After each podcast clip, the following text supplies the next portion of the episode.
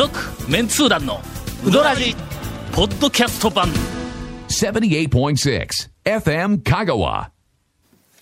さてはい。先週ほう。まああの讃岐、のうどん屋さんが、まあコロナ禍あがだんだん収まってきたいうことで、どんな感じになっとるかいうレポートを山手線でやろうとしていたのに、長谷川さんのお話がまだ聞けてないということで。もう僕はもう、僕はもう、なんか素晴らしい感じで、もう、ダーンと出したんですけどね。押村区はちょっとこう、あんまり展開がね。出ましたっ出てましたいやまあ最初ゴンゴンに振ったんやけども、はい。まああの低たらくだったんで仕方なく私がフォローをしたら私のフォローのままエンディングまで行ってしまいましたんで。あの、フォローというか、えーと別の話になって、ずっと別の話になっただけですけど。さあ。長、谷川君のはい。最新ほう、えー、トリトリピチピチ讃岐うどん屋さんがこんな感じで、えー元に戻りつつあります情報えーとね、ん。えーとセルフのうどん屋さんで、ほう。えー薬味を自分で、まあかけるっていうお店だったのが、まあ今回の件で、お店側がかけてくれるっていうふうになってたのが、またお客さんが、まあちょっと気をつけないといけないですけど、お客さんが自分でまた薬味をかけるように戻ってるっていうのは見ましたね。あ戻ってきたんか、はい。この間、あの吉谷にはい。行ったら、ほうほうほう。あそこあの食券になっとんや。ずっと食券でなかったのにのほうほうほほんでお金入れてこう押すんやけど、俺段取り悪いやん。あまあまあまあ。ほんでななんかなんかああいうのの、はいはいはいほんで一個ずつピシッピシッとメニューがあるんじゃなくて、うどん大、えー小、なんかこう、選ばないかんあ。のよ。天ぷらも110円のやつ。それがちょっとこう値段の違うやつであーはい。うんうん2種類ぐらいその食券で選択肢があるんや。天ぷらはい。まず最初にかけうどんいうのがこう上に出てくるんだはい。だかけうどんの二玉なんやけども最初の画面に二玉がどこにもあれへんねんほうほうほうえ二玉ってどこにしたらええ？ここでかけうどんそのまま押したらかけの小の食券が出てしまうんちゃうかと思ってはい。ほんで恐る恐るかけうどんって押したらその後から一玉二玉とかこう次の画面になってこう出てきたりしてあここやったんか言うて天ぷらどうしよう。110円とその他のやつとなんか値段が2つぐらいボタンがある110円のってどれって俺がいつも取り寄るハはい。ッシュドポテト。あのハッシュドポテト取り始めたんや。あお前のあれの。取り始めたやつの意味わからんですけど。いや一番最初は 四国学院のすぐ近くの小金製麺所のはいあの天ぷらのオプションえにハッシュドポテトが出てきてんの。もう何年も前やけども。でとりあえず恐る恐るではないけどまあ取ってみたらこれことのほかうまいんだ。はいはい、まあまあおいおいしいですね。なんかのファストフードでもファハッシュドポテトがあったり、その冷マクドナルドのポテトよりうまいんだ、はい。あれなんかの。はい。はい。はい。はいうん。これなんかビッグマックセットの横にあってもええぐらいの勢いで。で、朝マックの時はあるんですよ。ハッシュドポテト。ト。ほんま、今、マックに？美味しい。けどビッグマックセットはいかんやろ。なんやろ。えーえっと朝はビッグマックセットないですからね。朝から誰がビッグマそうやね。ック食べるんですか？朝やからな。マックはビッグマックがとりあえず王者やぞ。いやいやねソーセージエッグワインがね、俺の中では今一番。あ、それはない。えちょっとどういうこと？どういうこと？あんたらあんたらどういう？ソーセージ指ワイパー。ああんたらどういうこと？ちょっと待って。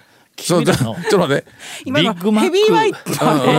まあビッグマックいやビッグマックもええんですよ。ソースがほらオーロラソース的なやつでまあ。ちょっとバカにしてないか？いやバカにそらそら今どこにビッグマックをバカにした要素が入ってるんですか？朝から食べよる人をバカにしてる。そうあそうや。いや違う違う違ういや俺はあ言うと俺はバカにはしてないぞ。それはそれでいいかもしれんけど普通は食べんというだけの話で。ビッグマックどうやって食べる？どうやって？うん。あのあのだからどうやって言うた瞬間えにビッグマックなんか食べ方ととりあえずかぶりつくやんかみたいに思っとるやろ。はい。あ またあワイパー出た。指ワイパー。あのな。はいはい。俺なんかあのこの間この間というか昔、歯医者に行った時にえーっと発覚したんやけど、はあ口があんまりあかんのだ。ああ学間接的にね。あのああまあまあそういう松崎先生のとこ行って、はいはい。ほんでなんか後ろで虫歯ができたから言って、はいはいはい。ただちょっと口開けてとか言って、あああ、もう、もう必死で開けるやんか。はいあもうちょっと開くなとか言って、いや、ああ、言ってもう、もうちょっと開くなとか言って、でも無理やりガー開けられたら、顎が外れそうになった時に、はいはい。意外と口があかんことが判明した。ビッグマックはの、はい。こう、丸ごとかぶりつくいうのは、はい。俺はちょっと至難の業なあーわかりますよ。うん。そこでねビッグマック買うてきます、はい。するとビッグマックははい。基本的に上からパンがあって肉があってパンがあって肉があってパンがあって。まあまあそうですね。大きくはねわかるね、うん。そいつをパンがあって肉があってパンがあってっていうところで剥がすんだ一回、はあはあはあはあ。え？それビッグマッハンバーガー二個ですよねまあまあまあハンバーガー2個違う下は肉があってパンぞ肉パンでまあ1個半パンに挟んでないんぞ1.6個分ぐらいなもんですわ肉のせいですよね。肉のせの肉のパンなんや、それがの、だから最初あのパンがあって肉があってパンがあるやつはいははいはい途中ではいパンと肉の間にはいきゅうりが入っとるからピク あれはちょっと横に避けてね。子供はちょっと苦手だったりしますね。すると、はい。あの剥がした時のパンがあって肉があってパンがある、その上のパンは、はいはい。あパンの表面がついとるあの、はいはい。ちょっとこうごまがあごまがついとるやつの、はいはいはい。肉があってその次のパンは、はい。両方がふにゃふにゃなんや、そうですね。はいわかるね、うん。わかります。あれをひっくり返すんだ、えー下があのごまがくっついてる方はいはいはいだはい。上が柔らかい方。食べてみもうことのほか美味しい。えそのあのえっと逆さにしたパン肉パンの状態で食べるとことが美かか味しいと。じるとねはいはい。口あまり大きく開けなくても,、はいはい開けなくてもまあまあでパン全体を口にはいはい。こうパクッとこう食べる、まあまあビッグマックはしかもあのほら野菜とかソースがねちょっとまた違うし。これがの、あーととにかくことのほかまあ爽やかなわけすごいダイハツの CM みたいな。のほ ん。でそれでとりあえずこうずーっと食べてしまうわ。すると最後に肉割ってパン。これが残るわけだ。残りますね。残ります。の。はこれがもうちょっとは最初食べてはい。かなり満腹そうですね。あ感がこうの最初腹減った時にはまずところはいにはいはい。ちょっとライトのやつがこあう 残るんだこれの。はあはあはあ。薄いやつが。でしかも肉があるからちゃんと味はしっかりこはい。うついているというこの何？え2回美味しいというこうね 満足感抜群。でこれをのえっと数年前にはい。授業で学生らの前で散々このビッグマックの食い方を解説をしたわけや。いやこんな授業しよるわけでないぞ。もうどうしてもなんか脱線してくれとかいうふうな こう目で訴えてくるから学生がな。真面目な話をもう散々全力でやっとるところで、ところで言ってなんかのマーケティングかなんかの、えっと授業の途中でユーザーのニーズの話をしよった時に、ユあー。ーザー言うたってあ同じユーザーばっかりちゃうぞあーそうそうですね。そうですね。口が大きく開かないユーザーもおるんやぞというふうないろんなその種類のユーザーがおるというビッグマックところで開発した人はまさかそんな人がそんな食べ方をするとはまあまあ思ってなくて開発したでしょうけどねまたワイパー、ワイパー日本になってちゃんと考ましたよえとるはいはい。いざという時にはとはいはい。パンがあって肉があってパンのところでうん。剥がして食べるという選択肢もできますよというビッグマックなんだ。どういうこと？だけど そういうこう食べ方をユーザーの方が気がついてないけどあ商品提供する方はちゃんと気がついとんだ。どういうこと？そういう食べ方もできますよという商品開発をしてあるビッグマックはね。それに私がちゃんと気がついてそういう食べ方を実践をして私だけではもったいないから言って学生の前で皆さんにこう披露したらみんながまたこのおっさんアホみたいなこと言いよるみたいな感じでこうとりあえず見よったわけだ。こう俺も空気を見ながらああかんあかんこの話はバカにされよると思って。うん。ほんで次の話題にこうじゃあ本編の方にまあ帰ったわけ。ええ。次の週。はい次の週はい。同じマーケティングの授業が終わった後、はい。えーみんなが、まあ、あの出世カード出して帰れる時に、はい一人男の子が「はい。先生あの先週言ったあの、はい。ビッグマックの剥がして食べるっていうやつですけど、あの後、剥がして食べたら、むちゃくちゃうまいです」言うて書いたんぞ。試してみろこれ。一回。えーっと。ハッシュドポテトはハッシュドポテトはどこに行ったんですか？ハッシュドポテトはロシアの。とえー。えーっとこれしかもオープニングしかもオープニングですこれ。もうもう稽古君が呆れた顔で。うん。えー 続メンツー団のウドラジーポッドキャスト版。ぽよよん。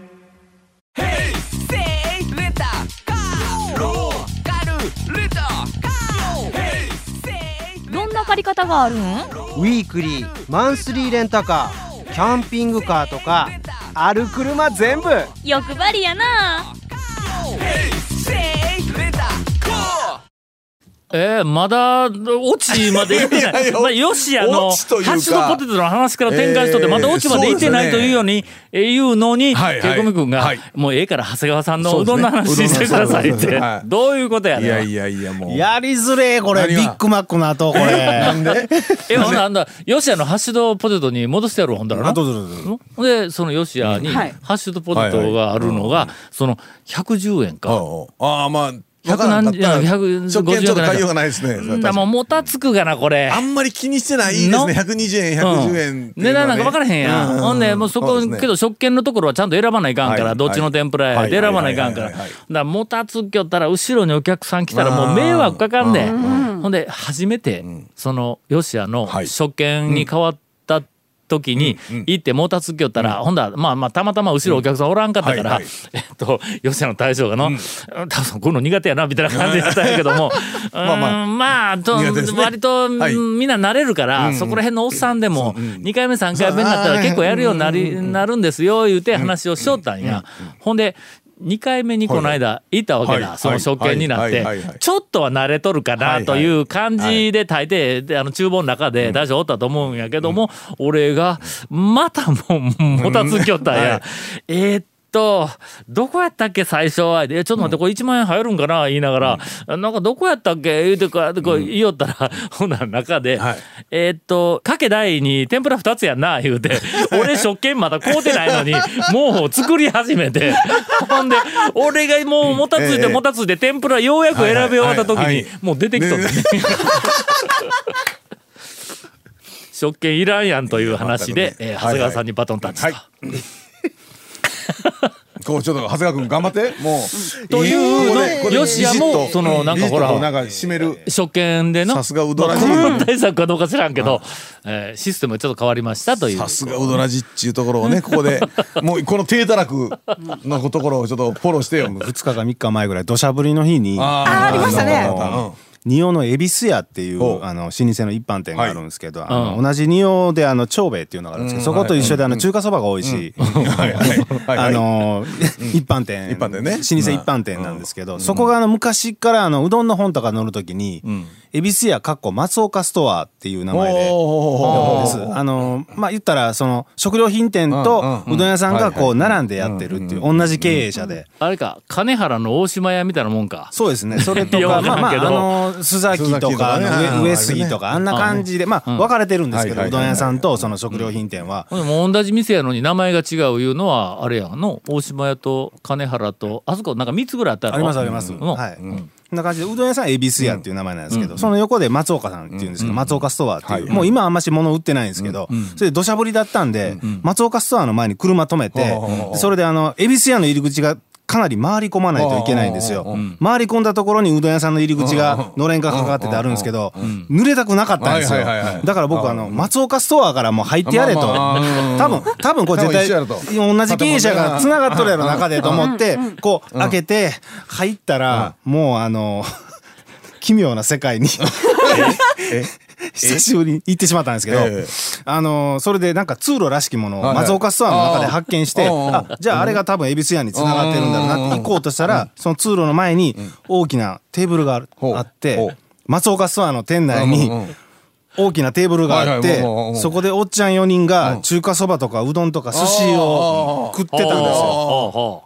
なんでこん松岡ストアでこの人ら食べようんやと思いながら通路の方行こうとしたら斜め後ろのレジのところにす座ってたおじいちゃんが「いらっしゃい何にする?」って言ってた。んですよ。ほうほうほう松岡ストアで何にする？言われてフードセンター三話ちゃうんかそれ3話みたいな感じ。で3話のあの仕切りがあるタイプみたいな感じなんですよ。はいいや何するって言われたけどこの状況だともう僕中華そばって言うしかないんですよね。ないないないないないわかるわかる。じゃあ中華そばでって言ったら、その松岡ストアのテーブルに水汲んで置かれたんですよ。俺俺 お前そこ座れと。俺俺いつうどん屋行けるん思いながら。一応まあでもここに水を置いたっていうおっちゃんらが食ってる横に水を置いたっていうことはここで待てっていうことそやな。らそらあなたがまね。松岡ストアで入ったから。そうなんですよ。そうなんです俺はそうそう路地通路を通って向こう行こうとしたら止められたんですよそれは松岡ストアの客としてお前はここにまず座れだかと言われたらい。ろいろそのの待ってる間なん。こっちから入ったんがいかんかったん。かなとか恵比寿屋の店内がいっぱいなのかなとうん。かでも車俺以外1台しかなかったしな思いながら。それで待ってたらやっぱりその僕が発見したあのその通路からお盆に乗った中華そばを持っておじさんが 僕のところに来て「お待ちどうさま」って言われて中華そば置かれたんですよ。で僕は食べながらでもこれこの後ももうどうしたらええんやとこれ分からんぞ思いながら。もう分からん。分からんのですよね。もうもう15年ぶりぐらいに行ったんで僕も。もその時はね。ちゃんとうどん屋に入ったんで僕。はい。松岡ストアにおるわけですよ僕。今敵地におるみたいなもんそうやなんですそうなんですその僕は食べながらそのおっちゃんらが食い終わるのをチラチラチラチラ見ながうんらそしたらおっちゃんらがえっと俺はうどんだけえっと俺は中華そばとえっと寿司とか言いながらテーブルに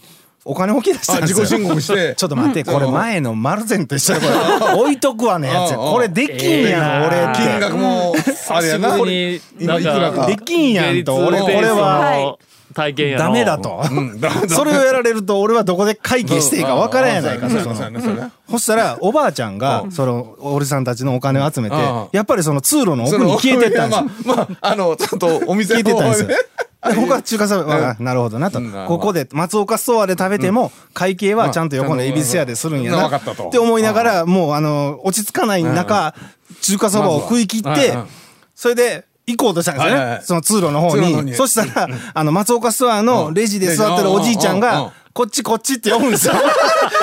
せっかくせっかく向こうでやろうとしていたのに。え？って。あ中華そば一つやな、500円って言うんですよ。ここかと。会計こっちかいと。で、僕は払ってこのまま帰れるかいと。松岡おじさんにね。そうそう、松岡ストアのおじさんに払ってね。帰れるわけないじゃないですか、このまあま。あ。それもこれ切り込むしかないやろと、おじいちゃんにん、僕こっちで食べたんでうん、正解って聞いたんですよ。おじいちゃんおじいちゃんが、何がって言うから、僕こっちから入ってきたから、こっちのうん。で食べたん？って。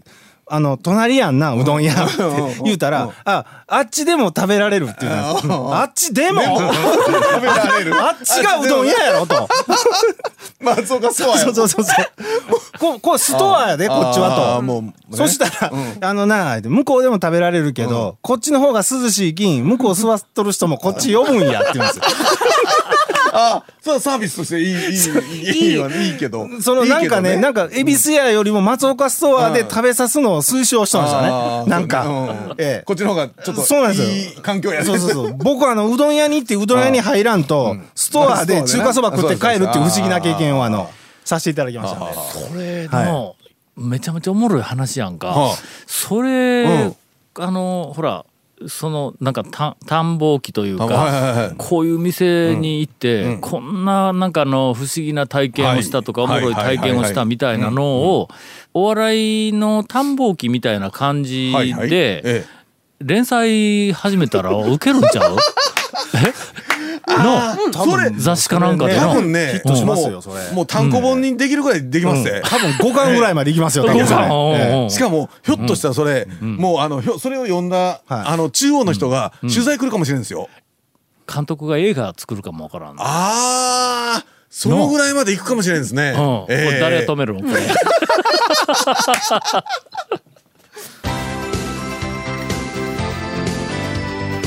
続メンツー団のウドラジポッドキャスト版。